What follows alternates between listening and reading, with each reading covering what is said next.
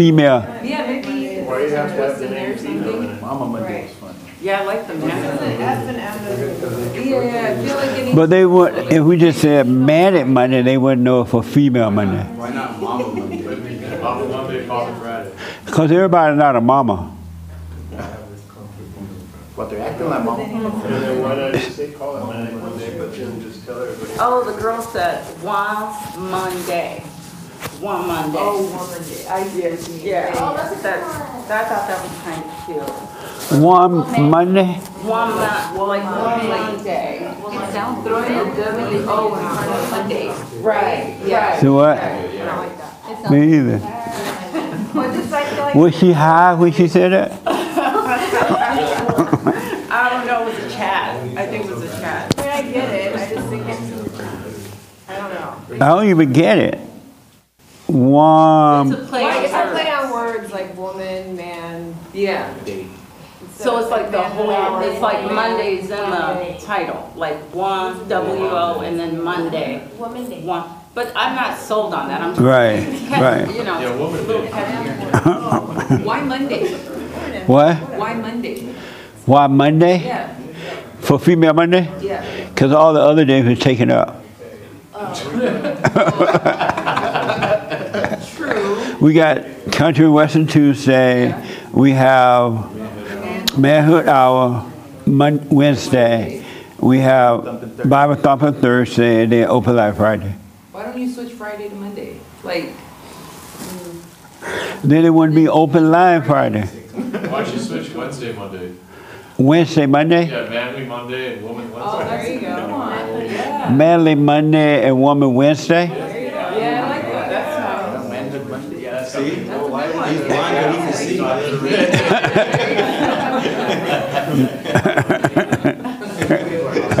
That's interesting. We love that. That's an interesting title. That is, a- I like that. I like that too, yeah. But for some reason, female Monday seemed to make sense to me. I told you I'm not afraid to negotiate. You're not, but you just did well. Amazing. What are we waiting for? Uh, we're, we're, uh, we're just doing, about to do the intro. Soon, like at the end of the show? Thirty seconds. Amazing. You like female Monday? Uh, I, I don't see, I don't see a difference. It's all the same every day. So, but it's cool. You, you like the title female Monday? Uh, yeah, it's cool. Oh, okay. don't see nothing- I mean, it could probably be better, but I wouldn't. I wouldn't have any. confidence. How about you with the new bike? You you like the female? You like? It's called a walker, not a bike.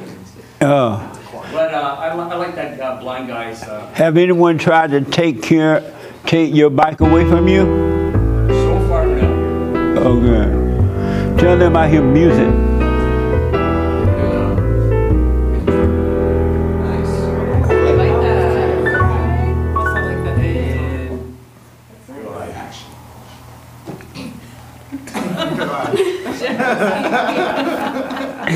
Good morning. Welcome to Fellowship. I'm Jesse Peterson. Thank you for being with us. Uh, you can go to the chat line on our YouTube channel, and whatever your questions, comments about this meeting today, I can respond. Also, thank you for your support. Good morning, y'all, again. How's everybody? Amazing. Good. I uh, I uh, this I, I want you to know without a doubt, and I'm real serious about this, is that human being hearts are evil. The human heart is evil, and it's evil to the core. And that's why we must be born again of the heart. We must forgive so that we can be forgiven, so that the heart can change. If the heart don't change, it's just going to get worse. Nothing else is going to change it. And this is family members, work members, government members, entertainment. It's all human beings. must be born again of the heart. Some of the things that is happening in my country today is just pure evil. And human hearts live for thrills because it's evil. It literally live for thrills, punishing themselves and punishing others. It's all for the thrill of it because that's how evil operates for thrill. So-called good feeling thrills or bad th- thrills. And if you doubt me, you can just watch yourself. See how you feel about thrills and what you would do to get thrills. And then watch how others try to get through us by hurting others, controlling others. The human heart is wicked to the core. And it doesn't matter what happens. We can get the whole physical things changed. You can be working, you can do, you know, freedom of speech and all that. But if the heart is still wicked, it's never going to work. So, uh, and it's everywhere. It's just so everywhere. On my radio service, we we did a thing called uh, uh, where you know I've been saying for years now that white people are under attack, and I've been trying to encourage white Americans to speak up because they are not responsible at all for the troubles or of anyone else. Every adult individual is responsible for him or herself. Nobody is. Nobody else is.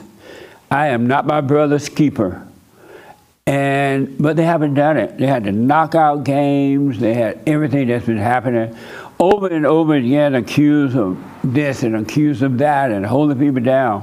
That's evil. It's for thrills, and it's to the point now is it's out of control. I remember when there was a big thing about the school teaching white kids that they were evil, naturally evil because they were white, and nobody did anything about that. It just keeps getting worse. There is a, so I, I want my producer to explain this thing for you, and then I have more to say about it. Tell us the title of it and what it's about. Uh, it's called Race to Dinner, and it's where um, bu- Race to dinner. yeah, race, Anybody ever heard of this? No. okay. uh, a bunch of white females um, will host a dinner, and uh, they'll pay to do it. They'll split it amongst the guests, two or three thousand dollars to host this dinner, and um, a black woman and a Indian American woman also attend the dinner. Supposed to be women of color. Right? And it's supposed to facilitate a discussion about race. And so over dinner, they talk about race, and the women of color um, encourage the white women to talk about their experiences, um, how racist they are, and their experiences with uh, being racist. And um, they want them to accept their, their racism. So during the discussion about race, they encourage them to accept their uh, racist natures, their inherently racist natures. And so they have the discussion, and then at the end of the discussion, the two women of color ask the white women, How many of you are racist? Who in this room are, is a racist? Right. And you can see the fear in the white women. Yeah. And fear just dripping down their body. Yeah, they'll say, talk about times where you were racist. Um, they, they'll say, would you rather, would you rather switch places with me, or would you rather switch places with her? You know, the, the black woman or the Indian woman. Um, just to start the conversation, just to get it going. And it's based off of this whole idea of like white fragility. They call it white fragility. Right. um, which is they say um, how white people are afraid to admit that they're racist. So they get half of it right. They are afraid, Right. you know. But they, they'll say, oh, they're they're afraid to talk about race because they'll have to admit that they're racist. Um, so they got kind of kind of the right half, fifty percent of the way there. And so they may, at the end of the discussion, they asked the white women to raise their hands, raise their hands if they're racist. And so the two women of color just kind of sit there looking at them. And you could see the fear in the white women, but you could also see the thrill in the women of color. In that they know they make these women afraid. They know that they are scared, and they get a thrill uh, from it. They feel so better, much better than these white women, and it's just pure evil in the women of color that's waiting for these women to admit it. It's just pure evil, and also you can see the thrill in the white women from being afraid. And so they finally just kind of uh, hold up, their, raise their hand like this, and um, but out of pure fear, because that's not really how they really feel. It's not what they believe or think, but they admit to it anyway. And then there was one white woman, this particular one I saw, we talked about, who she tried to raise her hand and she couldn't. She's like, I can't raise my hand for this. I'm not a racist. I can't. Raise. And they ostracized her. They went off on her like, I don't know if she cried, but then she cried. Well, a lot of them do. I don't know if that particular woman did, but Yeah. it, the whole thing's filmed. You know, they have tissues at the, at the ready, and they have a crying room.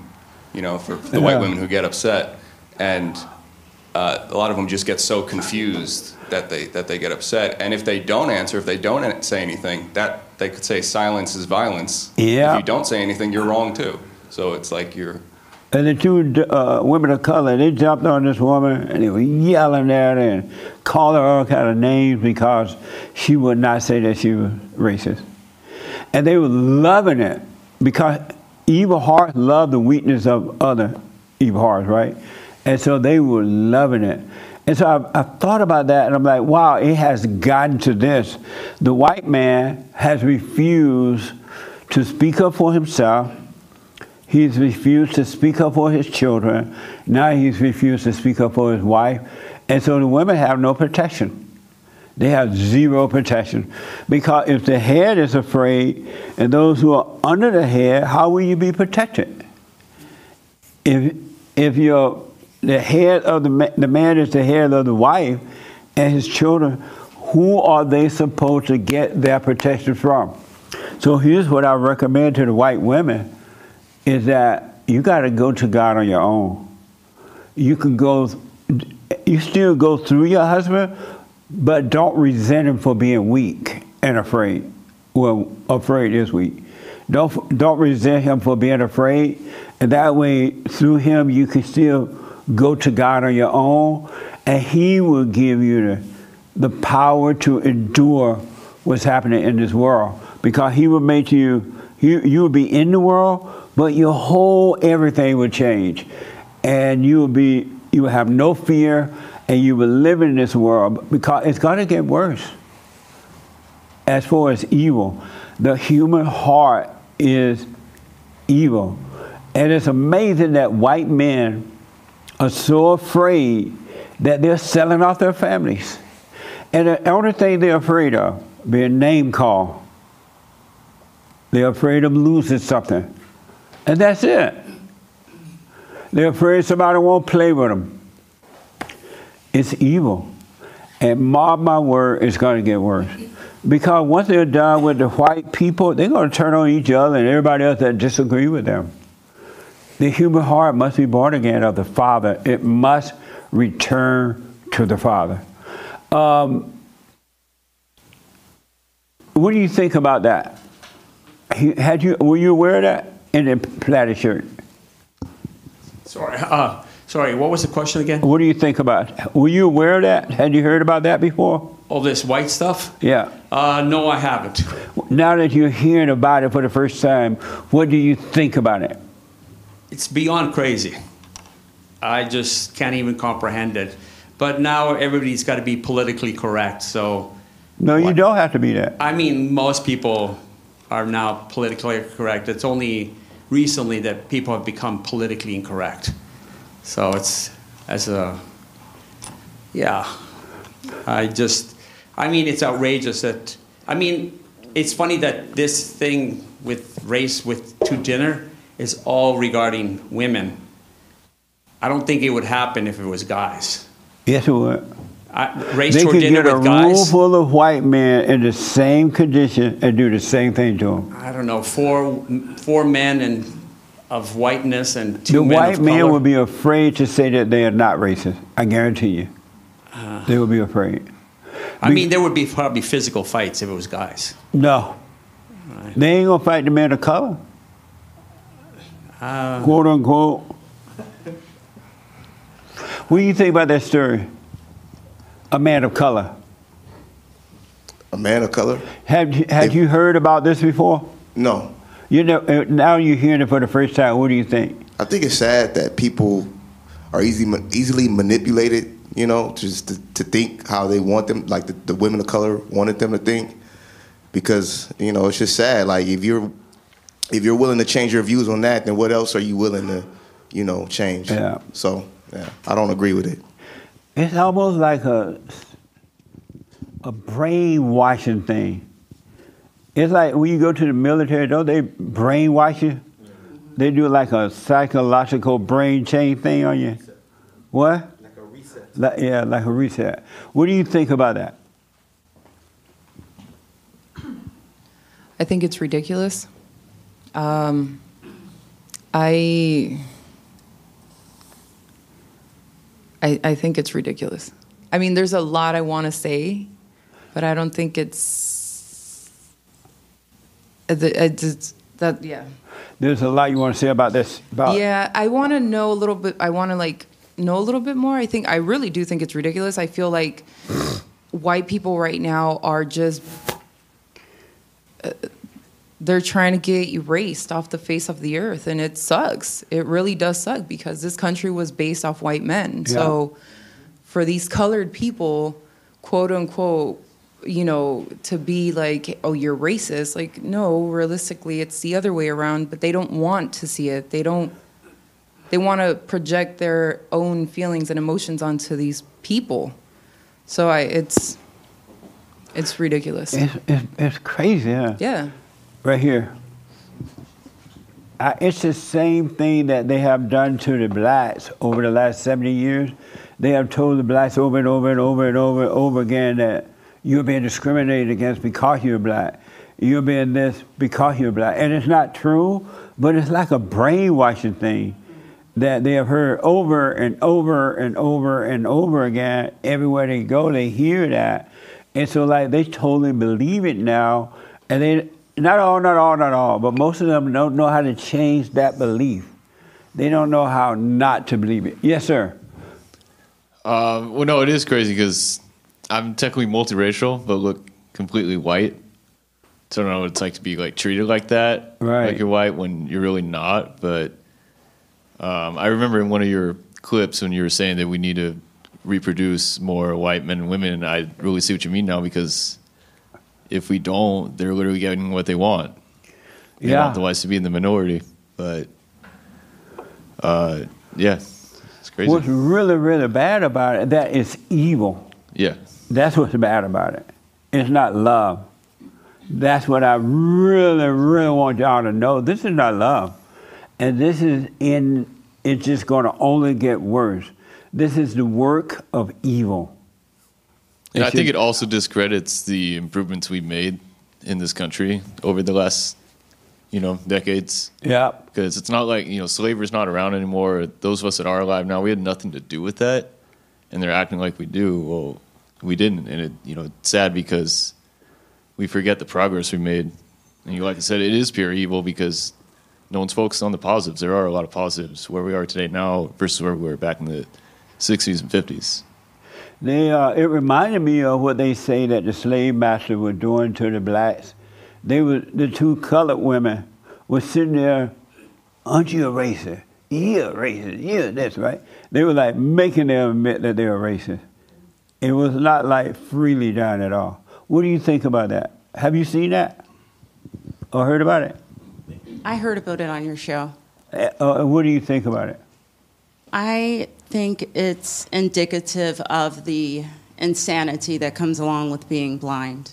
Yeah, one hundred percent. You know, until white people in particular begin to push back on this, yeah, it's going to get worse. It's going to get worse regardless because the pushback is going to cause an effect. So it's interesting. It's interesting, but and it's also, you know, I've wondered about. You know, I'm just so thankful that I'm here because I was once part of that group of insane people Yeah. walking around thinking too. that I'm correct. Yeah. So, yeah, it'll be interesting to see how it all plays out. Do you? What do you think about the fact that whites won't say no to it? All they have to do is just say no. Well, you know, I, there's a lot of tension right now in the air, and I believe that everyone has a boiling point where, you know, it's like that abused woman. At some point, the abuser ends up killed, and people wonder why, or a pet who's abused, you know, at the zoo and retaliates on the trainer. I mean, I everyone has a boiling point, and I don't, and it's not lost on me that there's tension and that's air. what we need to try to stop before they get to the boiling point, because that's where your enemy want you at the boiling point. And Right. once you get to that point and you're over overreact, they lock you down. They got you there.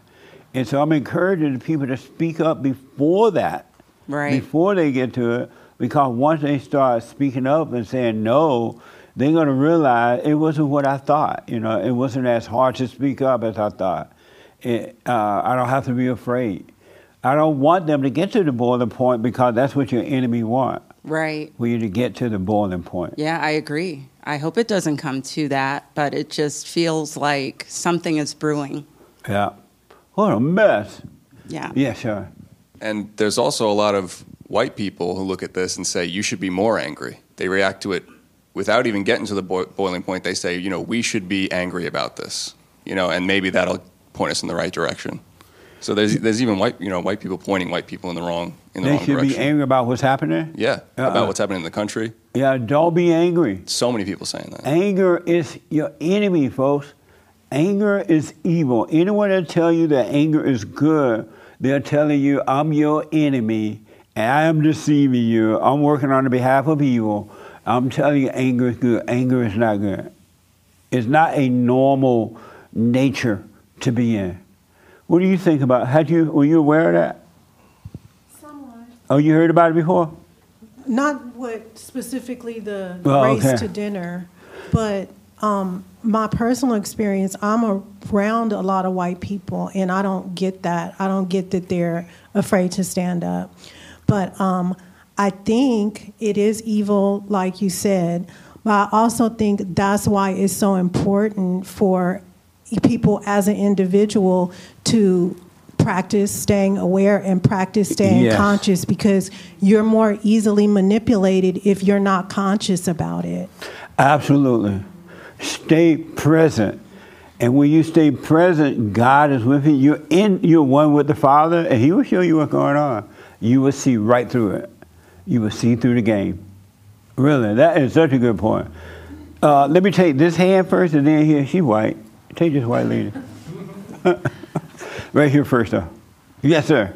I think this is the result of years and years and generational indoctrination that's been going on in American society. And now we're in a time where anybody can pick up a phone and post whatever they want to make an impact of some sort. Yeah. Like I remember being a kid and going to school, and the black kids in my class would just complain, always complain, always complain, complain. Never did their homework. Always there was always some nonsense they were complaining about. Right. And I never saw them take ownership. Whereas my white friends, they would go in, do school, go home, and just you know play sports, whatever. They would never complain. And I felt like the media, the cartoons that I used to watch, the movies I used to watch, it was always subtle hints to make you think white people are evil and they're out to get you. When I've never once been approached by a white person saying something negative about my race or whatever. But it was the, the thought in That's a my good head point, man. because they planted a seed in me. They planted a, a, seed. You get nervous? See a white person? Huh? I thought you was wiping the sweat 'cause No. you get nervous. I thought, I, growing up, I thought white people were brave because the men used to fight for what they believed in. I remember they used to wear those all white suits with the long hat. Those are soldiers. remember they used to wear those outfits? Uh, white sheets with. and all you can see is the eyes, of the eye. And they used to be brave. What happened to that bravery? they were not afraid to go to the moon. I know we like have a little fun with it, but it's evil. It's fear. Anyone that has anger has fear, and so all people. I want to encourage you to drop the anger, so you can drop the fear. And to Black America, you need to stop being a part of the black thing. You need to stop being a part of the angry group, because your problem, not white people, your problem you must be born of the Father, return to the Father. All people have to do that, right? So it's not about white people, it's about returning to the Father. Black men and women, you must forgive your mothers. It's not white people. It- It's not about having material things or not having material things. It's about being born again of the fathers. And most black people don't realize their mothers have turned them away from their fathers. And that's why they have the anger and the fear and all that mess going on. Really, it's about that. Nothing else but that. What do you think about, she white, What do I think about? the, the fact that these white women go to dinner and allow these women of color to abuse them like that?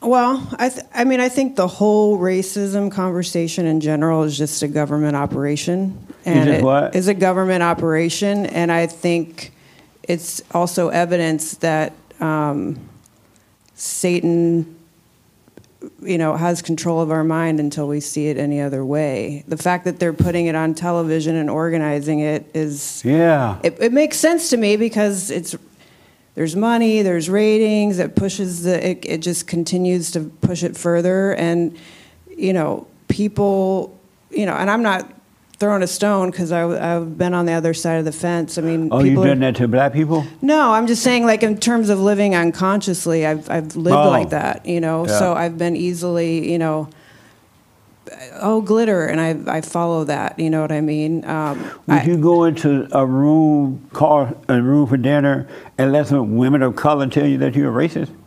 No. Would you even go to that kind of dinner? No. And they pay to do it. It's not like Well, that's it's what a I mean. You start dinner. putting money in the conversation. It's about the it's, money. It's a whole. It just tilts the floor, and it's a lost cause at that point. I mean, everybody has a price. you just you flash a little, you know, golden carrot. People will do it. What you a mess, huh? I know it is. Yeah. Amazing. Yes, ma'am. I was just going to say when you said, when you question, like, why do you think white people are not uh, defending it? And I Remember was. when the white people used to wear, wear those Yeah. beautiful white suits with the long hat? It made me think and they about. would meet up and have a, barn fire. a barn fire. Um, it made me think about the last Fallen State you did with Larry Elder and how he was talking about a lot of black people are in positions that they weren't in before. It's almost like being mayors and police chiefs of a lot of these different uh, cities and it's almost like the roles are reversed because white people back in the day used to be in these positions. So I'm thinking maybe is that a part of it? Like they see like we're losing our position, so we should just like stay quiet so that we don't continue. It's just it's just That a is- thought that- about that's it. That's definitely one of the reasons they won't speak up because they will lose something. Mhm. And so losing material things are more important to them than truth itself. It's more important to the whites, not all, but most of the whites, than God, than the truth. And they don't trust the truth. Yeah. There was a time when they trust the truth, but they don't trust the truth anymore. And I see them singing at their churches and doing things, you know, reading the Bible, but they still don't trust the truth. Because if you trust the truth, you can't have fear. You cannot have fear if you trust the truth. But most people don't trust the truth. They and, have they fear. tr- and most of the time their churches aren't teaching the truth. No, So that, that- absolutely not. Amazing. Doug had a word on this. You had your hand? I just had a question. Okay, I'll come back to you. Yes, Doug. What do you think about all this? I think it is crazy, uh, but I see it at work all the time. Um, Oh, you do? Yeah. So we have these meetings. I've never been to one, but they, they have them and they encourage management and leadership to go to them. But there's just nothing in me that can make me go to one. But I see it all the time. And what's interesting to me is that the people that are putting this on are white people. They're the, they're the ones that are way up here in leadership. They're advocating for it. And it's a little hypocritical in a way because they haven't given up their job. So it's, I mean, it's just Maybe something that's why see. they put them on, so they don't have to give up their job. Yeah, true. They know if they didn't go along with it, they may lose their jobs But in but because of fear. the way it the way it the way they they run it down, um, they should be giving up their job to somebody of color. The way it's presented, right? Because we got to get we got to get the white man out of there and give to the people who don't have. That's that's the way it, it's presented in a way. What a mess. Yeah. Our, my point is, it's evil. It's pure evil. Our battle is a spiritual battle. It's not physical at all. Zero physical. It's spiritual. A battle between good and evil. Satan wants to hold on to your soul because all who are born of the woman, he already own you. The devil does, right? Because you take on that nature. But you have to overcome that, and you can. Men and women. But you got to work on you. You got to work on you. It's not going to work any other way. It's pure evil. He had a quick question right here. Yes, sir. And then I want to move on, but Uh, j- just uh, relating to that, I didn't see that dinner, but I've seen other clips of where they, um, like the Ibram X Kendi guy, he'll make white people like, you got to admit that your ancestors did this to me. With all that going on, do you think in the next five to ten years there might be a race war? And that's what we're trying to head off. We don't want to, it's not even necessary to have a race war. If each individual were to wake up, the war is over. You can lay your weapon down. You don't have to fight with the devil. You just think you have to fight with the devil, but you don't. So, and they want you to have a race war. They're begging for a race war. That's another reason that they're pushing all this mess, is that they're begging for a race war. So I want to encourage you, drop the anger. Start working on you. Anger is evil. There's no reason to have anger. Your greater power is love, not emotional love,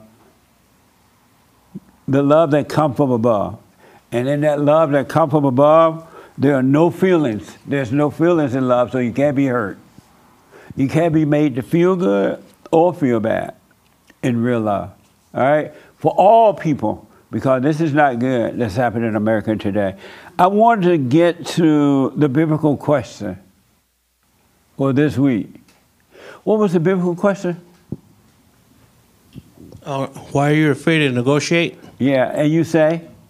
Oh, well, that wasn't what I wanted to answer, but okay, I'll, I'll answer it. You don't want to Uh, answer that, you say? No, no, no. Uh, originally, when I raised my hand, uh, Oh, you had your hand? yeah. But, want? I uh, didn't see I'll, your hand. I'll answer the no, question. you want? You want to respond to the other thing we we're No, we about? need to move on, right?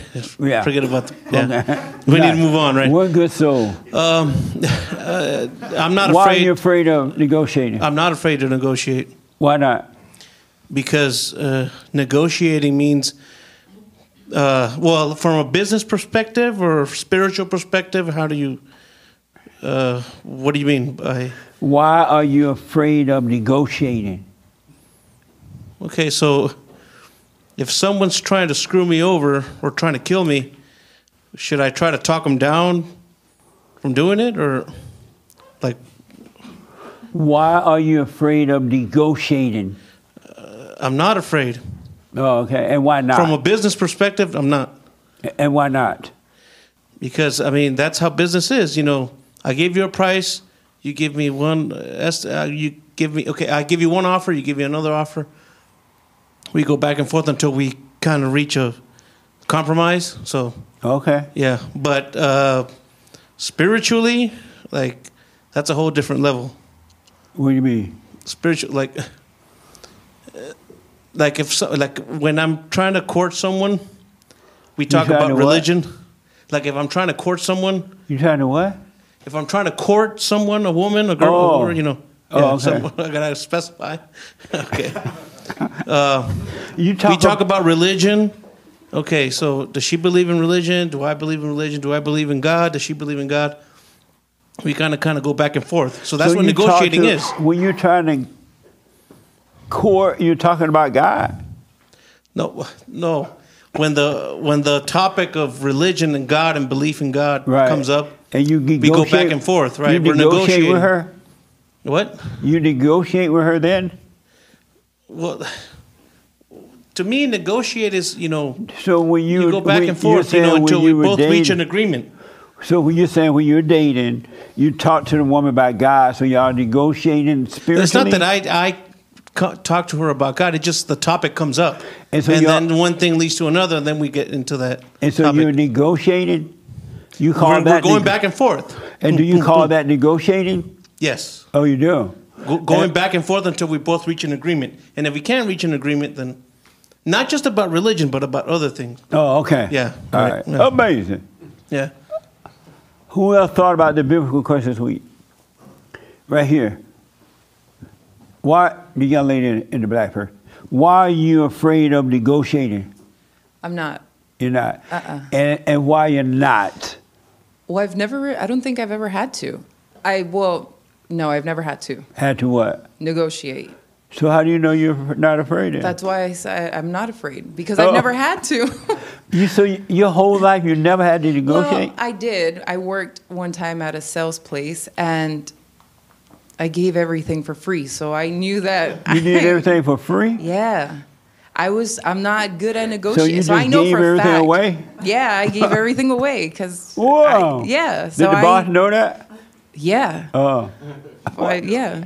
Were you working for the welfare office? No, I worked at T-Mobile. And I say the name of the company. Oh, I'm sorry. Yeah. Well, I used to give things for free because I, I would feel bad. So I was like, oh, it's You would feel bad? Yeah. And so you gave it away? Yeah. Because you were afraid. Well, I mean, of I would give it. I would. I wouldn't sell it at whole price or anything. I would just be like, "It's okay. I'll help you out here." So I, I know so for a fact I'm afraid of really negotiating. Yeah, yeah, yeah. That's why I know I'm, I would if I ever had to negotiate anything. I know it's it's either hot, cold, black, white. There's no in between for me. So I, I there's no Remember not to hire her. That's why I don't work. Whoa. yeah. So What are you afraid of? I don't I don't think I'm afraid of anything. I mean, no, that's a lie. Yeah. Um I guess it depends on the situation. Um She just lied. I did. I guess it would just depend on the situation. I don't know. I can't off the top of my head I can't say I'm afraid of anything really. But you're afraid of you give everything away. Yeah. So you don't have to negotiate. I didn't, but I never. I, I don't think I was afraid of negotiating at that point. I, I guess it would depend because I, I mean there'll be times where I would, you know, uh, depending on the situation, if I felt bad for the person, I would be like, oh, it's okay, I'll just deduct like seventy five percent off. Or if I knew, you know, that they were well off, I'd be like, oh, you're good, here, full price type of deal. But I've never been afraid to. Oh, a mess. Yeah. Man, you better watch. Are you afraid of negotiating? Why are you afraid?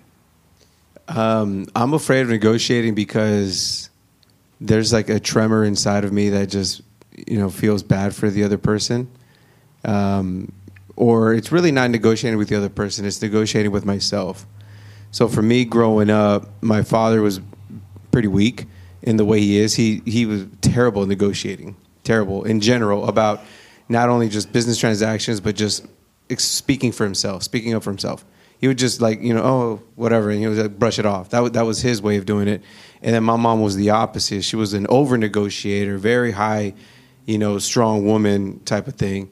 And and I no got such thing as a strong woman. Right, but that's why that's why I put in air quotes. Like Uh. you know, she. Yeah, there you go. Uh, so she, so I got to see the weak man and the and a quote unquote strong woman. So it that within me makes me feel you know nervous when you're having a negotiation experience. Amazing. Why are you afraid of negotiating? Me? Uh huh. I'm not. I'm not afraid.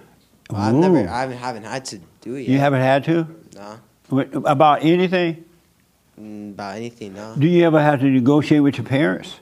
I mean. Like you may want to go to the game, but they want you to stay home, or you may want to Oh, come well, home at. yeah, I've You may to want to come that. home at five. They say you need to be back at four. Yeah, I've done that. Like yeah. that.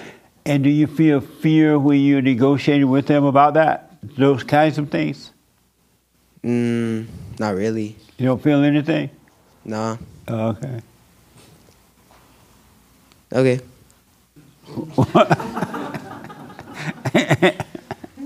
uh, anyone here afraid of negotiating? Right here. Why are you afraid of negotiating? It simply is just that I, I'll do whatever I can internally to avoid being told no, and that often means not even going for the negotiation because in my mind I already think they're going to tell me no, and I don't want to hear that. Speak up a little bit. I don't want to hear no, basically. And why not? Because I don't, essentially, if it boils down to it, I don't want to feel that disappointment. I don't want to be disappointed, so in order, f- I just don't even negotiate. You don't want to feel the disappointment of Um, not getting what you want? Yeah. Oh, Yeah, so I'll just avoid it altogether. you avoid negotiating? Mm-hmm. Because in my mind, I think they're going to already tell me no, and I don't want to feel that disappointment, so I just won't do it. And so, how do you deal with it then? Is just not negotiate at all? Right. Well, I'm thinking about You like, physical. okay, you can have it. Some it's yes. Well, I'm thinking about it. I guess um, in trying to buy something, going to like swap meets or flea markets, stuff like that. Right. It is silly. Like you should you should negotiate, especially if it's practical with your money. But even those things, I avoid it because I don't want to be told no. Really? Yeah. That's amazing. Interesting. The young lady in the white shirt, why are you afraid of negotiating? It depends on the situation, but I'm not always afraid. Are you afraid sometimes? Yeah. And what when you're afraid of sometime, what are you afraid of? I am afraid of the confrontation. The competition? The confront confrontation. Oh, the confrontation. Yeah. M- meaning what? Meaning. Who play, somebody kid playing rap music. Um just meeting the like just the uncomfortableness. What does it feel like inside of you negotiating when you feel that way? You know, I actually just had a negotiation the other day, and uh, it actually went really well. I didn't get what I wanted, but I But I it got went well. You didn't get what you want. That's not well. Well- that's not going very well. well. I realized that maybe what I wanted was, you know, a certain outcome, but what I needed was to go through the negotiation and to Oh. face that. So in that sense, I feel like I won. And when you be feeling, when you do feel fear of negotiating, what are you feeling on the inside? What's that feeling? What does it feel like? I mean, it just maybe it just feels like nerves, like nervousness. Okay. Yeah, Amazing. but then it just passes and it's over. Frankie, you had your hair? Huh? Did I see your hair? Yes. Why are you afraid of negotiating? I used to be afraid of uh, the risk and the uh, my my own ego that I would be losing something because I'd be taking a chance. There's something that I wanted. There's something that I needed, and uh, I had to speak up for myself. Uh, I had to request. This is what I want, and being afraid of losing that. being Meaning not getting it?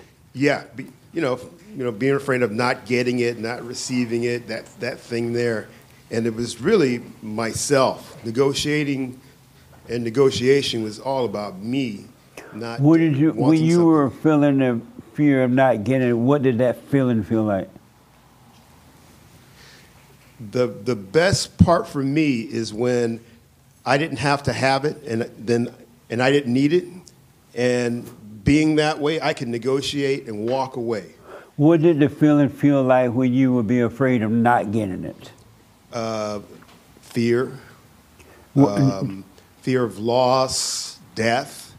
Fear of not getting it?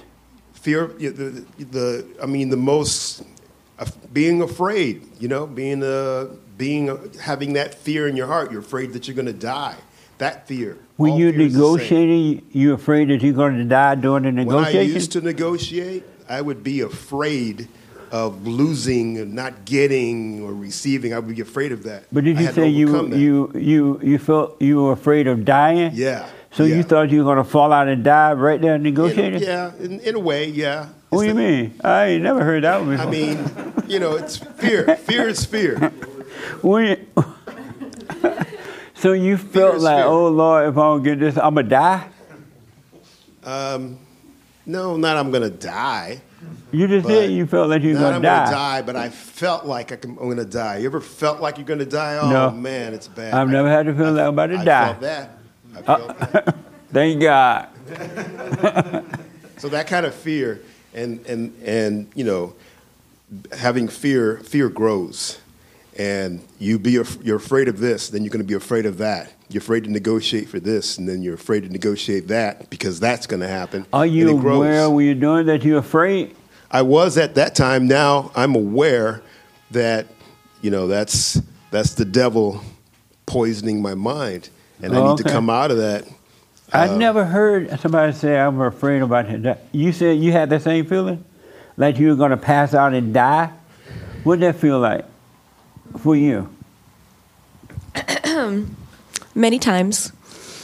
Many Um, time what? If you never die, how what do you, how you know what the feeling of death feel like? Like I'm there and I'm like, oh, I'm still here. So, and then that's when I realized, like, okay, I didn't die. And I have been trying to like endure, and that's like my biggest thing. I'm like, wow, the world didn't end, and I'm still alive, and it's fine. So I think I negotiate too much with myself or with the not me, Why are you afraid of negotiating? Um, because I don't want to give anything. I just want to take. Oh, that makes so much sense. That's deep. Amazing. Why are you afraid, Joel? Nick, you want to go ahead, Nick, Nick first. Uh, why am I afraid of negotiating? Uh, I'm just thinking about this question. Sometimes I am, and sometimes I'm not. When I'm thinking about it, okay, I didn't try and get too intellectual about it. Like, okay, well, negotiating, well, when I'm doing business or when I'm doing. So I'm just thinking, well, negotiating, talking with people, fending for myself, and what fear comes up in those situations. Well, to, explain it simply, it's the thoughts. We know, we know that one. What but what it looks like for me, yeah. what it feels like and what it looks like in those moments is it's like I'm ingratiating myself and I want that person I want to hook up that person and I forget about myself or I'm afraid of offending for myself in a certain situation. That's what it really looks like. Oh. And if or, or like fear is to umbrella term at all, it's like uncertainty. Like I'm afraid of uncertainty. but Like in a business context. Right. If I'm not knowledgeable about something, I get the uncertainty makes me feel like I'm out of my my uh, breadth of knowledge here. I'm getting screwed over or something here. No. But yeah, anyways, I mean, the uncertainty really comes from, um, like I'm not even like it'd be fine to go into a negotiation and then just realize you're uncertain. It's like okay, actually, I don't know what I'm talking about. Let me just stop. There's no reason to be uncertainty is not a reason, a good reason for fear of right. what we're talking about. Interesting. Anyways, How about you, Joe? You black. I don't know. I haven't been in too many negotiation situations, but I don't know if I saw to do it in the moment. I've definitely have just done it, but um, if there was any f- fear in that moment, it was just of the confrontation of it or the idea of possibly losing the opportunity in general if I push too much on the negotiating thing. Right. So I guess it would be just the, the fear of losing something, but typically I don't think that I, I, I care too much about it not to say anything. Oh, okay. Yeah. Amazing. But there was somebody who had a que- who had an answer on Instagram. Oh, okay. Um, I don't even know how to pronounce the name, but he says you're afraid of negotiating because you're afraid of the person and how they'll react. How the other person will react. react. Very interesting. Yeah. Nice. That's it. Yes, Frank. So, negotiation, negotiating, being afraid of negotiating is something I had to go through, um, you know, in my life, and I had to deal with that. And I found out that it was negotiating had nothing to do with the other person; it was me. Um, you know, being in sales, you constantly deal with um, what do they want, what do you want, what do you want, what do they want, and I had to overcome that. I had to die to that thing of wanting that and needing that. And once I was able to die from that, then negotiating was easy. Uh, I had nothing Die to lose. What? Die from what? Uh, the fear of uh, the fear of giving something up, uh, living in that fear, living in the fear of uh, I want this. A simple case is, you know, uh, you know, being a teenager with uh, a girl that I liked. Uh, you know, Go sit next to him. I know you negotiate with women. Well, dates. I, want to go on a date. For a date. But the But negotiating don't was. to negotiate but the negotiating, listen. Do you? It's my, it's myself. You supposed to just say no. We going to McDonald's and that's it. I wish I had you there when I was 16, but it was me, me being afraid to say, "Hey, how are you?" That was it was me. It was inside of me. It wasn't them. It was You- me. Uh, you, You know, w- the fear inside of me. not getting a date. Uh, yeah, the fear inside of Oh, me okay. of her saying no. The fear it was in me negotiating.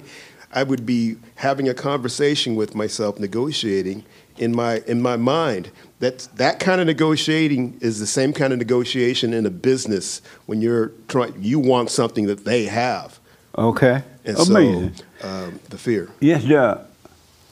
Why are you afraid? Um, when I was when you first said this question, I was thinking about it. Um, obviously, there are those times where you know you're afraid of how you look or not getting what you want. I, I've went through those also, but I think the thing for me was that when I was a kid, I have four brothers and a sister, and we were told kind of young that, and you know how kids kids will ask you 200 times for what they want. And so we were told young that when I say no, that means no. So we, I, I think I was, I lost that. Somewhere along the line, I lost that, and, and I don't know always how to negotiate. Um, I do know that for sure, because you know, we would be in trouble. I I would be in trouble if I went further than no means no, at times. Were you born during Nancy Reagan days?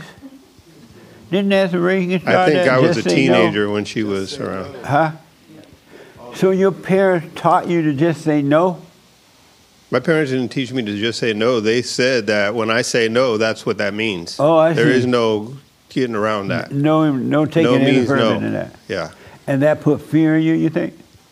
Some some possibly some sort of trauma, but it, it just uh, it- it basically stopped. Like it stopped me. Right there's a wall there now. Right. And Wow. I I never really learned how to negotiate. So a lot of times I don't know in that situation I don't always know what to say. Although I I do know that with my job because I I work with four other managers and sometimes we have to come together and make a decision, right? Right. And so we each kind of present our case. We each negotiate. And I've realized at, at least on a small level that all I need to do is present my case and let the chips fall where they may. And that's literally it. Ask for what I want, maybe even a little more of what I want, and that's it. And don't and part of me had to learn how to not get upset about not getting what I want. Yeah. But I'm not I still Yeah. say that there are times where I literally don't know my angle. I don't know the re- the best angle to I don't know the best way to respond. So a lot of times I don't have that negotiation. My skills are low. Amazing.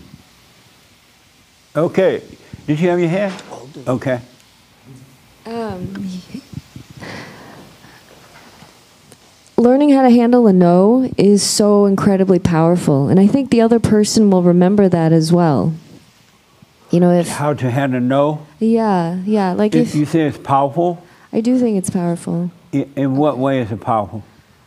Um, I would say, like, if, if you and I had a negotiation and uh, let's say the answer was no, if I threw a huge fit and just was crazy, I don't know if you would want to deal with me anymore. But if the interaction was just, you know, calm and, and good and still peaceful, there's still the, um, like, the door is still open. Oh, okay. Amazing.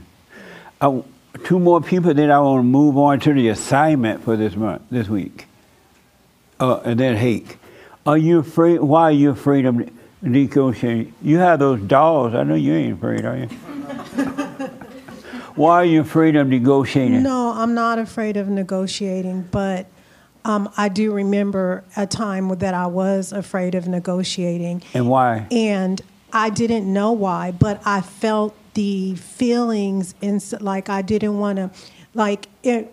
I'll just give an example. There was a time that I wanted to ask for a raise, and That's I a good example. yeah, I I felt like all trembly inside. I felt I wouldn't compare it to like thinking I'm gonna die, but if you ever been known that you got in trouble as a kid and you was about to get a spanking and you have that fear inside, like oh you about to get it. That's how I felt, and it was weird because, and then I also thought maybe I looked at the person, my boss that I was going to approach for a raise, as like being like above me, like you know. So, in all those things, Yeah. I would like have these thoughts, trying to pump myself up, like just go say it and then go analyze. I mean, try to think about what I'm gonna say and how I'm gonna say it. And then when I get to the point, I'm just a mess, like a noodle just falling all apart.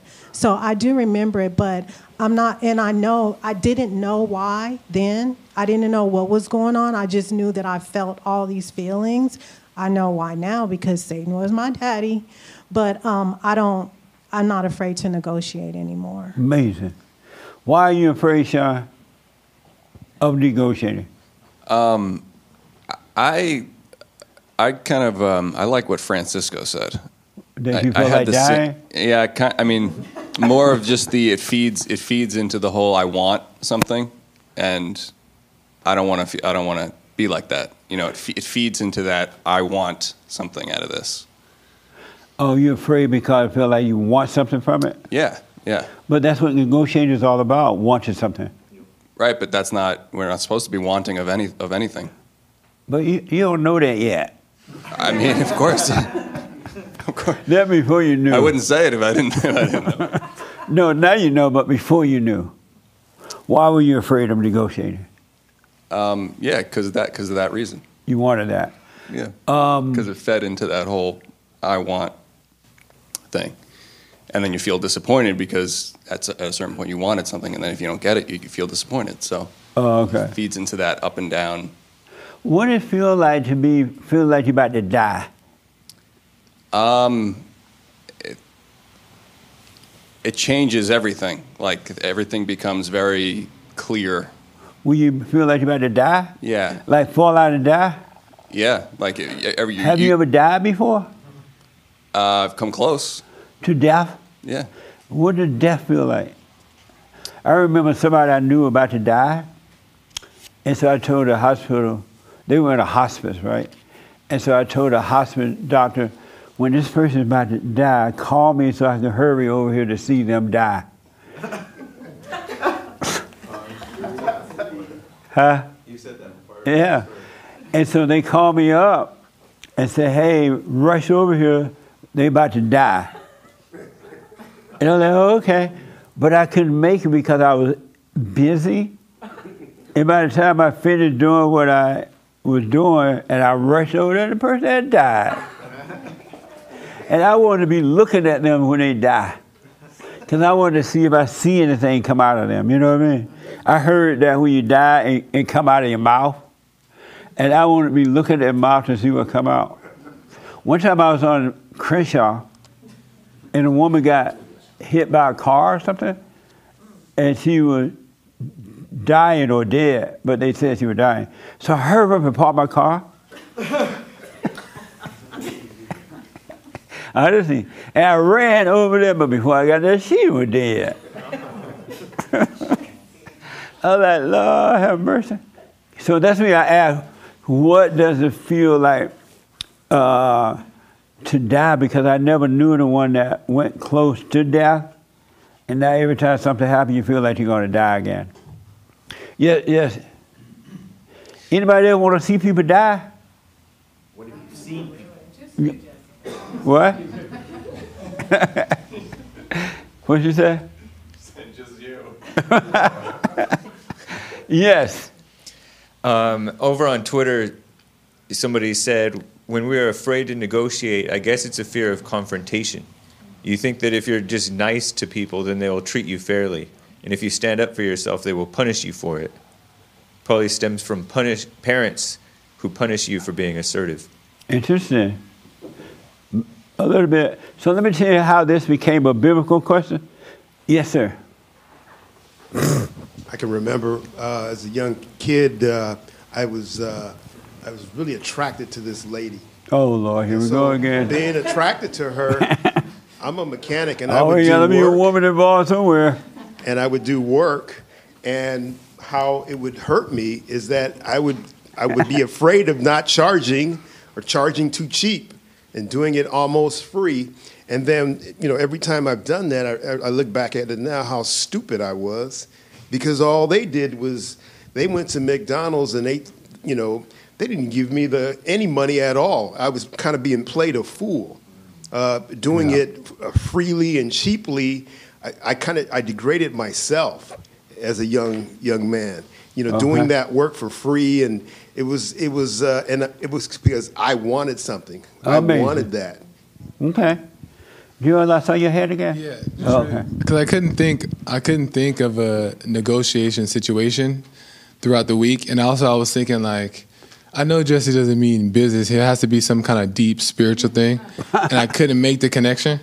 But um, what she said in the front and what they said on Instagram, it, it kind of reminded me of something. Is that if you believe in the product or whatever it is, you believe in it, then there is no fear of negotiating. I think the fear only comes because you want something, not because you see it's what you need or what's the right thing to negotiate, and you have because it's not grounded in anything, you have doubt.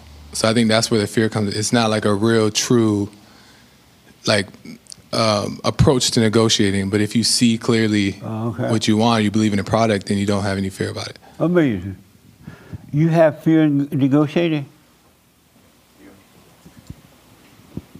Um, it's possible. You do have it? It's possible. When, as I thought, as I pondered the question, I realized I've never had to negotiate anything because I grew up, you know, all men aside from my mom, So you just gave the store away too?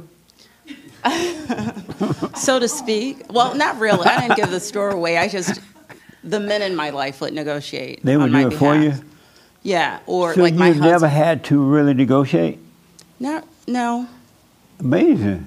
in terms of like if we're talking because as joel just said i thought well he couldn't be talking about practical so maybe spiritual and i did think about the times i've negotiated with god like god if you give me xyz i'll go to church every sunday whatever you know and um, that's the only time. So, from a spiritual perspective, I've negotiated. I've never had any fear of negotiating with God. From a practical point of view, I've, I haven't had to, to negotiate because the men in my life have done it. And I really do think it's a man's job to do that. And so did God give you what you want when you negotiated with him? Um, well, it's probably the devil. Right. So he didn't give you, God didn't give you what you wanted. Now that I'm awake, I realize But before you were awake, did he give you what you wanted? Well, that's what I'm saying. It, it, I did get some of those things from God? Well, I'm not sure whether it was oh, God Oh, yeah. or the devil. No, they're from the devil. yeah, based on what you've said, I'm Yeah. beginning to believe that. Amazing. What made what a mess. Slap him. What made this a biblical question is that I was in a major negotiation this week, or last week. And while I was talking to this person, they sound so confident and just so right on it and so right on it, right? And so at the time of negotiating, I can hear the devil talking to me, and I can feel it in my stomach, right, that I was going to get what I wanted. Because this person was so on it, it was like they were so assured that they were going to get what they want because they knew it was their product. And so I'm like sitting there watching this and watching this thing, and I watch how the devil. This is the beauty of being able to watch, to see what's going on in you. And I watched how he was telling me, "You're not going to get this. You're not going to get it the way you want it. You're not going to this." And he was making me feel things about it, like I'm going to lose it. And I just noticed that. And so this person said what they had to say, and I said to them, so I made my suggestion or what I wanted, and they they still wanted to do it their way. I said, okay, I don't want it. I let it go, right? And they said, I knew I got everything I wanted. They said, okay, I can redo this. We can do it this way. And, I, I'm like, wow. Suppose I had not been conscious of the devil telling me to feel certain way about it and making me think that I wanted it so bad that I could not let it go. I would have ended up in a bad deal. And I would have ended up unhappy because I wouldn't have gotten what I wanted, right? But it was the devil talking to me and making me think about how bad it is to lose it and not get it.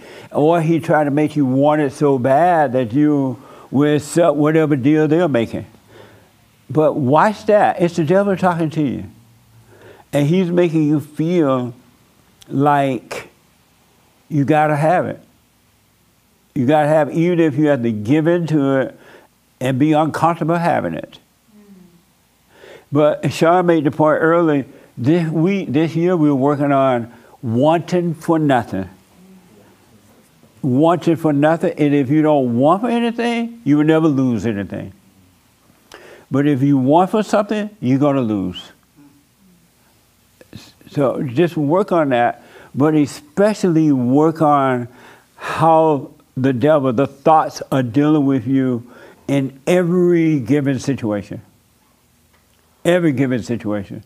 And the light is in you now. You, you've gone and forgiven. You're doing the silent prayer. So let the light work on you. I couldn't even believe. I'm like, wow, I got everything I wanted in that. I'm like, wow.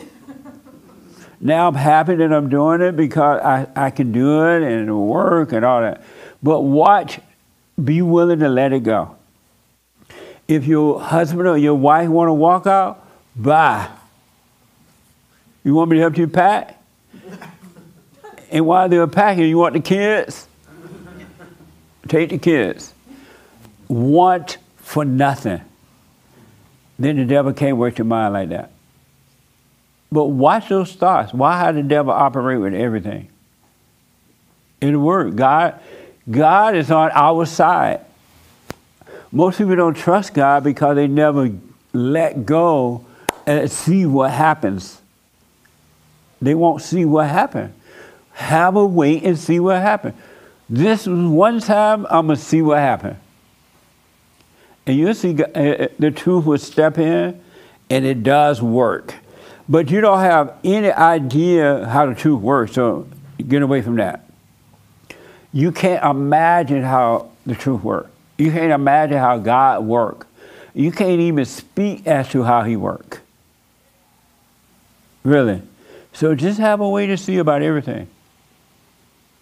That makes sense? Yes. But the mind is not going to want you to do that because the devil wants to control you. Let me take here first over to Hassan and then here. And then I want to get to the assignment for this week. Amazing. Yes, sir. Yeah, no, it just that kind of reminds me of uh, in the book, The Art of the Deal, from Trump. Uh-huh. He says a story about how there was this a lot of money on the line, but this person kept calling him Donnie in the meeting, and he was like, "Hey, don't call me Donnie," and the guy kept just calling him Donnie, I think, and he had this like gut reaction where he was paying attention to like he was like there was something that just felt wrong in my gut, like, and um, and then ended up like that deal was like bad or something like that, but. So yeah, it's interesting how paying attention to what, yeah, you, you know the, the spirit of things is like. yeah There's an art in the paying attention to the deal. pay uh, pay attention to what's happening with you inside of you at all time. You'll be blown away. The devil's not. he- He'll lose authority over you if you pay attention to what's happening. He's trying to make you make a bad deal or the wrong deal or that deal. He's making you want for something that you really can let go of. It's not that important. So pay attention to the deceiver. He is the great deceiver. Yes, ma'am. Oh, I forgot. Here first and then here. So there is uh, practical negotiation and spiritual negotiation. Practical, we should negotiate, right? Practically, when it comes to business. I don't know what you mean by spiritual negotiation. Like, uh, for example, um, most people think, I'm sure, I'm 100% sure, that most people have this idea that, oh, well, I mean, I stole an apple when I was a kid, or I I'm stole a pretty candy bar sure you when I was a did. kid. Uh, okay, but this person murdered someone, so I shouldn't be punished as much as him. So would that be like kind of like negotiating with God? Like, don't punish me many as much people- as that person. How many people leave their spiritual negotiating? Uh, one, only one honest one. Why, what is spiritual negotiating? Well, that's You had your hand right. yeah. Okay. Uh, that's kind of what I learned about you know you explaining your negotiation um, story because I was saying how I was afraid of negotiating because um, I, I didn't want to feed into that I want things you know like the devil telling you that you really want something out of this situation. So in other words, you can practically negotiate for things, but if in doing that you spiritually negotiate with the devil and say, yeah, well, maybe I do want this a little bit, you know, that would be like a spiritual negotiation. Oh, okay. Like allow, allowing, believing him when he says, yeah, you do want this, Okay. right? In the course of a practical negotiation, you can also, you can also make the mistake of spiritually negotiating. So tell me what spiritual negotiating again? Um, you know, bel believing him a little bit when he says, yeah, you do actually want this, Oh, I see. and you'll get into trouble that way. I got you. Uh, Doug had his hand for spiritual negotiation right there, and then in the black shirt, black sweater. Did you have your hand? Did I see you react? You believe there's spiritual negotiation? I reacted to him. Oh, slap him. I did. Oh, good. yes, sir. You said you were going to go to her. Oh, okay. Yes.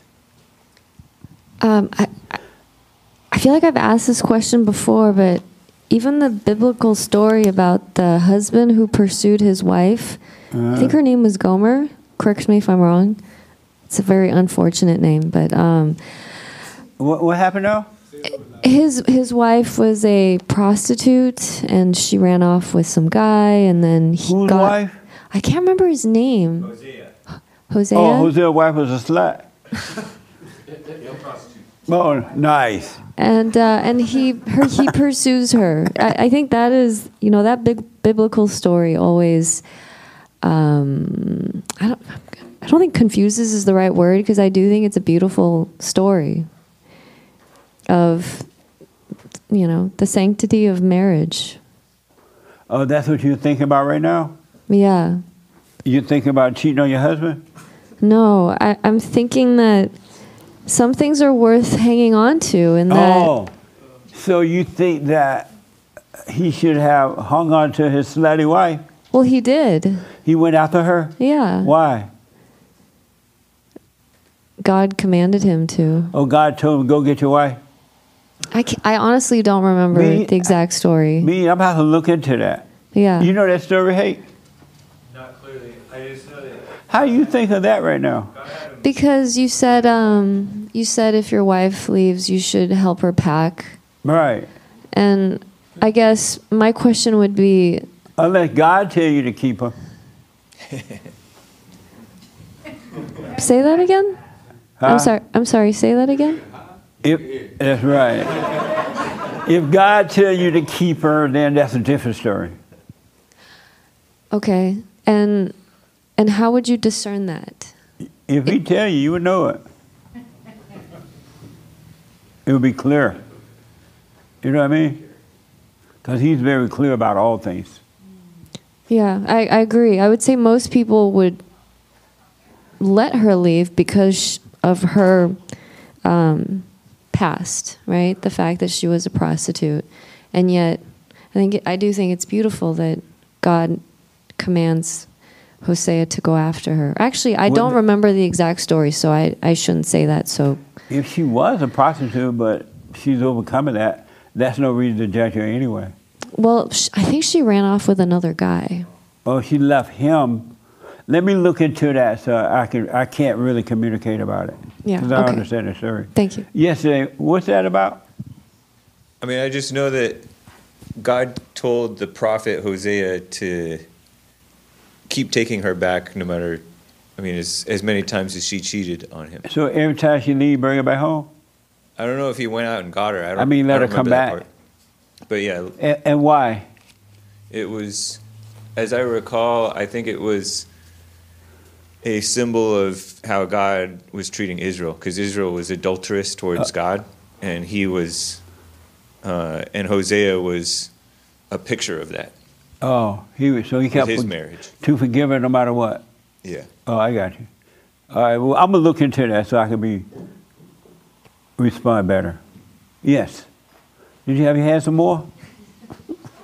No. Yeah. No. Go ahead. I do remember that at the end, like he goes and gets her.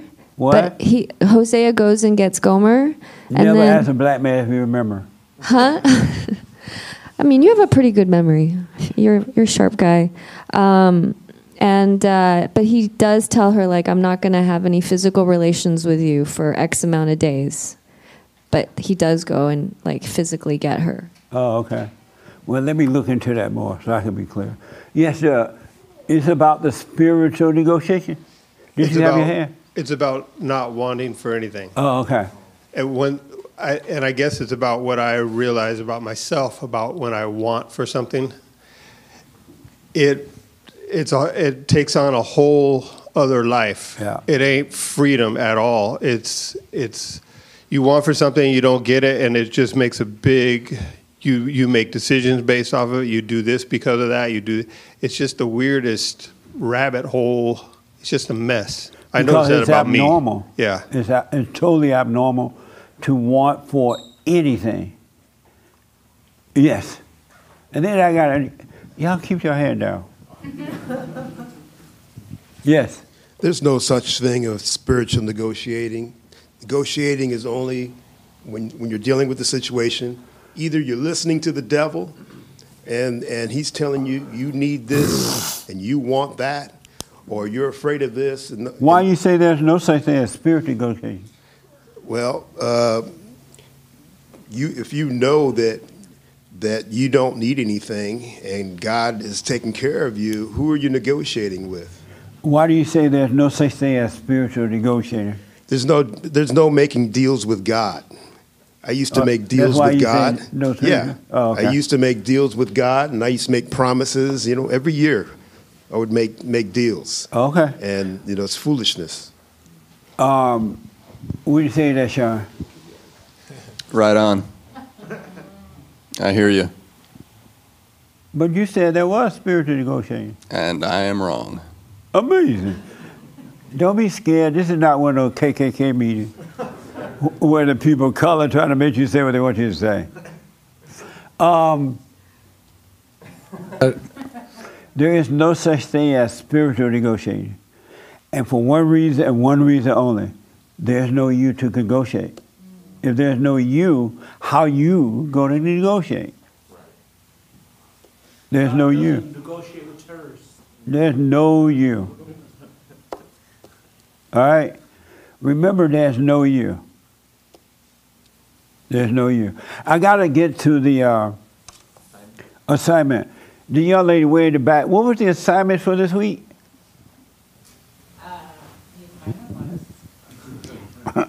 She got on the phone. Because I have notes. We had an amazing Thursday night meeting.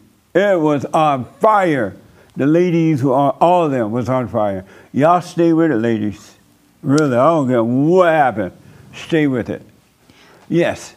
So the assignment was to notice the mind repeats itself and it's all about you. So what now? Notice that the mind repeats itself and that it's all about you. And did you notice that? I don't I feel like I had a hard time noticing that. I feel like and maybe I was trying to put myself in a place that I wasn't, but I was like I've done so much work on myself, like maybe that's not true for me, like um no, I think I'm I'm overcoming that. So, So you didn't notice the mind, the thoughts repeating themselves? I mean they may have had the same theme, but they didn't necessarily repeat themselves.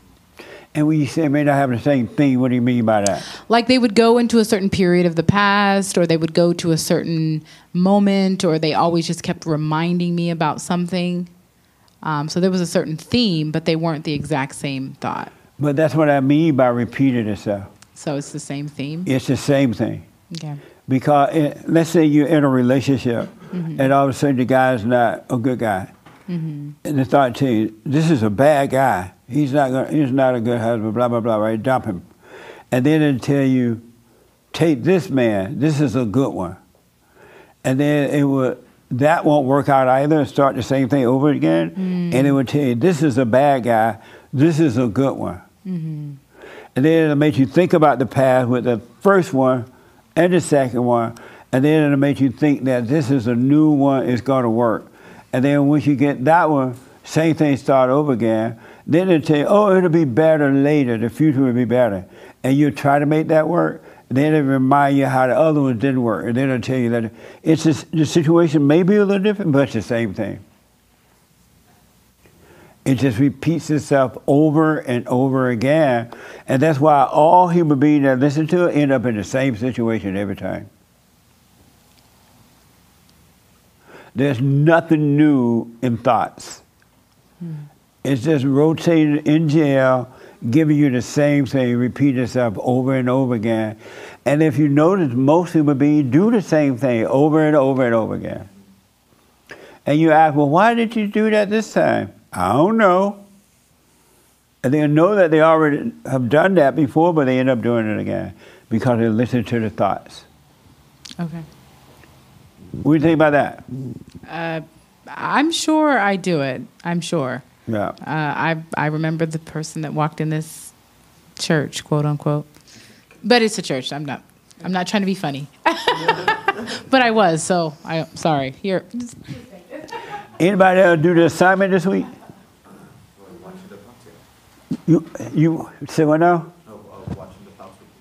Yeah, watching the thought repeat itself. Did you do that? Uh, yeah, and then uh, it's it's crazy how Give me an much. example. What happens? Uh, like I'll tell myself, you know what? I'm gonna do this, this, and this, and then I don't get it done today. I repeat it the next day. Dude, you have to do this, this, and this, and it doesn't get done.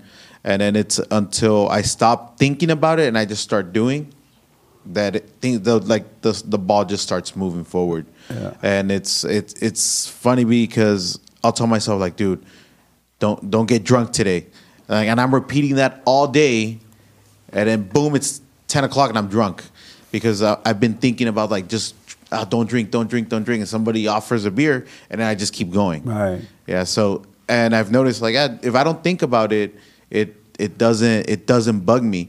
Like I'll just go to the fridge, I was like, oh, a beer, and then I'll just grab it, and that'll that'll be it. Yeah. That'll be the only beer I'll have, and I don't have to be worrying about like, oh, I'm gonna get drunk, I'm gonna get this, I'm gonna do that, and and when the minute that I stop listening to the thoughts, they're they're not a problem.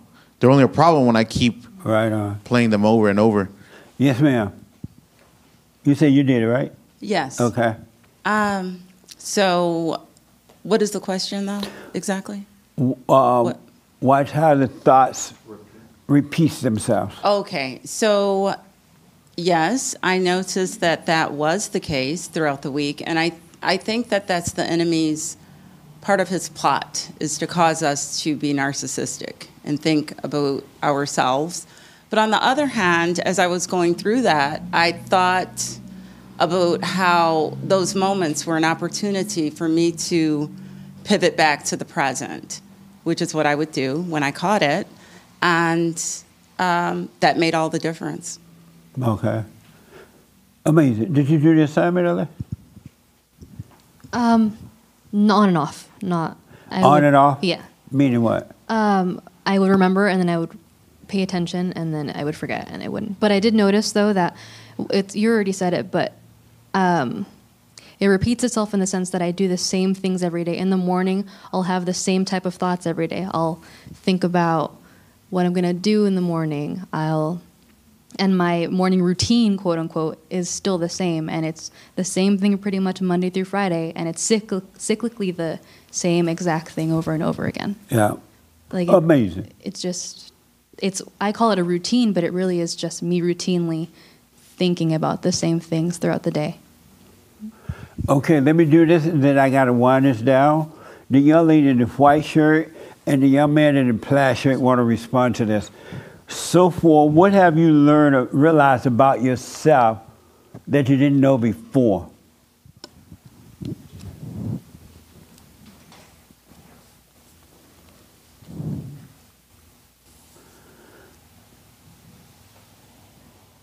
I'm not a very good person.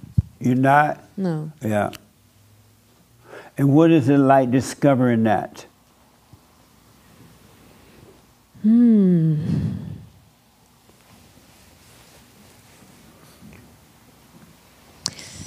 It's humbling and it's um, it's a bit of a relief. To see that you're no good. Yeah.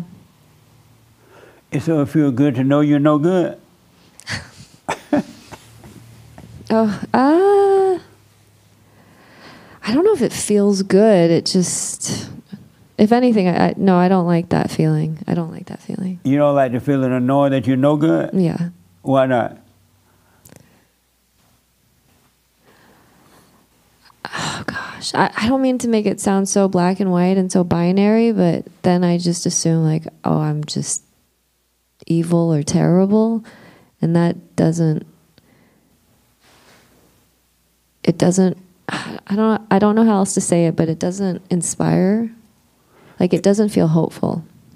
It doesn't inspire you to know that you're evil and terrible? Um, I'll say that it doesn't make me feel hopeful Hopeful for what? to change. To change? Yeah. Why not?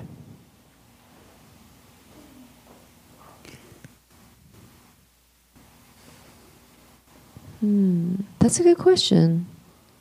That's a good question. I guess if someone were to say uh, to a child, like, you're so stupid, you're dumb and dumb and, you know, and you're terrible, I don't know if the child would feel inspired to be smart and to be better. But you're an adult now. True. Yes, that's true. I am. An, I supposedly I'm an adult. Supposedly, you might not be one. Um, I don't know. Maybe my immature side wants to be a child of God. A child of what? Of God. A child of God. Amazing. Well, I want you to know you're no good. There's nothing good in you. Amazing. Sorry to kill your inspiration. There's not one human being on this earth that's good. Nobody's good. Human being hearts are evil. So either your heart's been changed to good or it's still evil, you're no good. And yet it's not you. Do you think that that's, bless you, do you think that's between God and I though? Between you and God, what? Like if I'm good or not? No, if you think you're good, that's between you and the devil. So, okay, wait. Sorry. And if you know you're no good, that's between you and God. I see. Because when you can see that you're no good, that's when the change.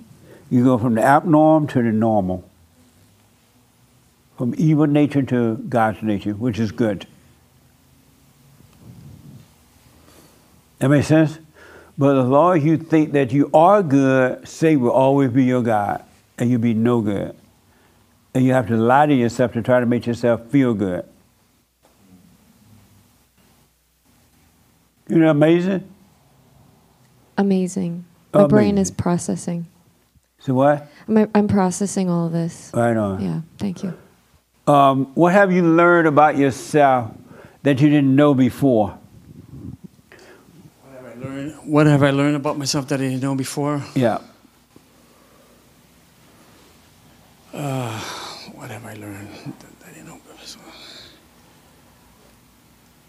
I've learned um, that I'm stronger than I thought. Then, you know, I've gone through so much in the last, uh, I don't know, eight months eh, with my injuries that uh, I've progressed to this level and I actually am stronger than I thought. And, you know, You're stronger in what way? uh, just like, uh, I mean, I hit rock bottom, definitely, and uh, physically, mentally, physically. I mean, that nursing home was piece of crap, um, and uh, I survived, and I'm moving forward, and uh, I'm shocked at how much progress I'm making right? You know, really shocked. And even the nursing home people were shocked at how much improvement I made. You know, there's like 68 patients there, and they're all there to be, be vegetables. I'm just like, no, that's not for me. I'm going to improve. I mean, just like you, all you guys can be. There's, there's a few that improved. You know, I mean, I would say 10% improved. But 90% of the nursing home people were like, nah, I'll just accept my lot in life. So, in other words, you have not learned anything about yourself? I learned a lot about myself. Like what? I mean, uh, that I'm stronger than I thought. In what way? Uh, I mean, I mean, uh, I mean, when I was in the nursing home, I was like, I mean, I was there for six and a half months, and I just I felt weak a lot of times. I felt like you know crying out to God, etc., praying. Did you cry out to God?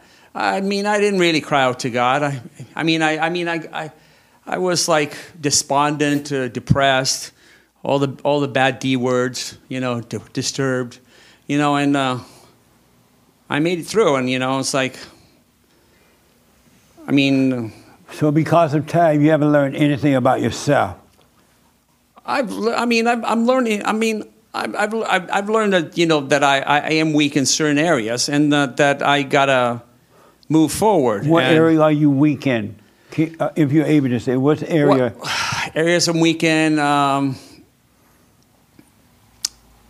I areas of health, especially, um, and I just di- I mean I was trying to take care of business in the last six to eight months, and uh, I had roadblocks, roadblocks, roadblocks, roadblocks, roadblocks, and it just drove me insane. Nurses, doctors, uh, the nursing home.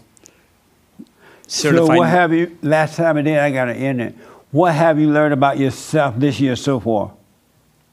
That I'm moving forward. In what way? I'm, I mean, I'm starting a new diet. I'm starting the carnivore diet. It's helping me a lot. I mean, I'm, I'm sleeping better because of that diet. Uh, And so, you haven't learned anything about yourself. learning myself, I mean, like, I, I've learned uh, that I have these weaknesses and then I'm trying to improve on. What's your weakness? Health is one of them. Uh, the mental thing is another one. Uh, You're getting close. Getting close. Um, uh, I, I, I mean, I'm not going to be in, in this walker past July. I'm not. I And so, what to- have you lear- realized about yourself, understood about yourself mentally? mentally uh, that I used to be quite weak before, in quote beta, and I'm less beta and Give me an example mentally how you're not beta, less beta. uh, indecisive, uh, lacking confidence, uh, not knowing my path, uh, not pursuing my passions, uh, getting rid of negative people in my life, like people that I don't trust. Before I would be okay, that's fine. Now it's like, hey, I don't trust you. Get the heck out of my life. Okay. Right? No. I got it. Let me go to the man next to you and then the young lady, and then we got to end it. What have you realized about yourself this year so far? Because this is a tough year. We're going through pain. What have you realized about yourself this year? Uh, I haven't realized anything yet so far. I don't think so. Oh, I can't. I can't. You know. All right. How about the young lady? What have you realized about yourself so far this year? I think the thing that I have learned about myself is the thing that took the longest and was the hardest for me to accept is that it wasn't me. And it keeps coming back. Like, even when he answered the question about what goes over in your mind, and I had just answered it, and I really didn't connect to any of it. And then he, he gave his example, and I, I couldn't believe that I had forgotten what had happened with me this week. Yeah. And I think when it happened, I kind of just started to be that person that stopped doing the silent prayer. I just didn't have enough time and all these things. But something pivotal happened to me. Um, I work a lot and, and I don't have a lot of time. And so when I get home, before I even get home, I start telling myself that I'm going when I get home, I'm gonna be so tired. Yeah. And I end up being absolutely exhausted. And this week I asked myself, why, why, why did I say that? I don't even know if I'm going to be tired. I'm not even there yet.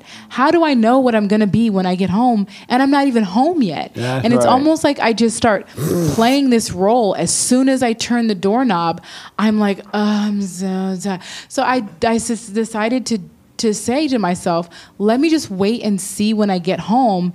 Am I really tired? And Absolutely. I had time to go in the kitchen and you know wash some dishes and you know just all kinds of things that I would have never done because something told me that when you get in this house you're going to be tired. And I just started to realize again it's only opening up just a little bit for me but one it's not me and second of all I need to I need to stop prefacing everything. Just wait and see. I, I, I'm not even at my house yet, and I'm like, I'm gonna be so tired. Um, and what's interesting is that I was able to work all the shifts that I worked. Didn't fall, you know, didn't feel tired at all. Got enough rest that I needed when I needed it. I didn't have to like reserve some sleep, and and you know, it was just it was just different. It was it was a different experience, and I, I can't believe I forgot it though. That was the interesting part is that when you stop looking, because it's like you, the question was the mind and it's repeating yourself, but then it almost implies like you shouldn't be looking at yourself, but you should. Yes. Okay. You should always watch and look at the not you. You're not your thoughts, you're not your body, you're not your emotion. And you should keep your eyes on that at all times. At all times, no matter negotiating or whatever you're doing, keep your eyes on what the not you is saying and making you feel.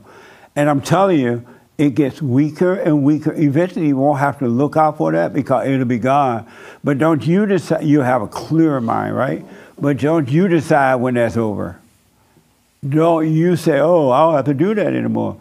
That still be Satan lying to you. But always, in all situations, keep your eyes on the not you, on the thoughts and the feelings. Always. And don't call them you. Don't get mad. Don't call them good or bad. Just watch. The, the overcoming is in the watching, the watching of the not you. That's how you overcome. Watching the not you. All right? So stay with that. We're going to work on that this year, this year, this year. All right? Amazing. Um, what's the new biblical question, James?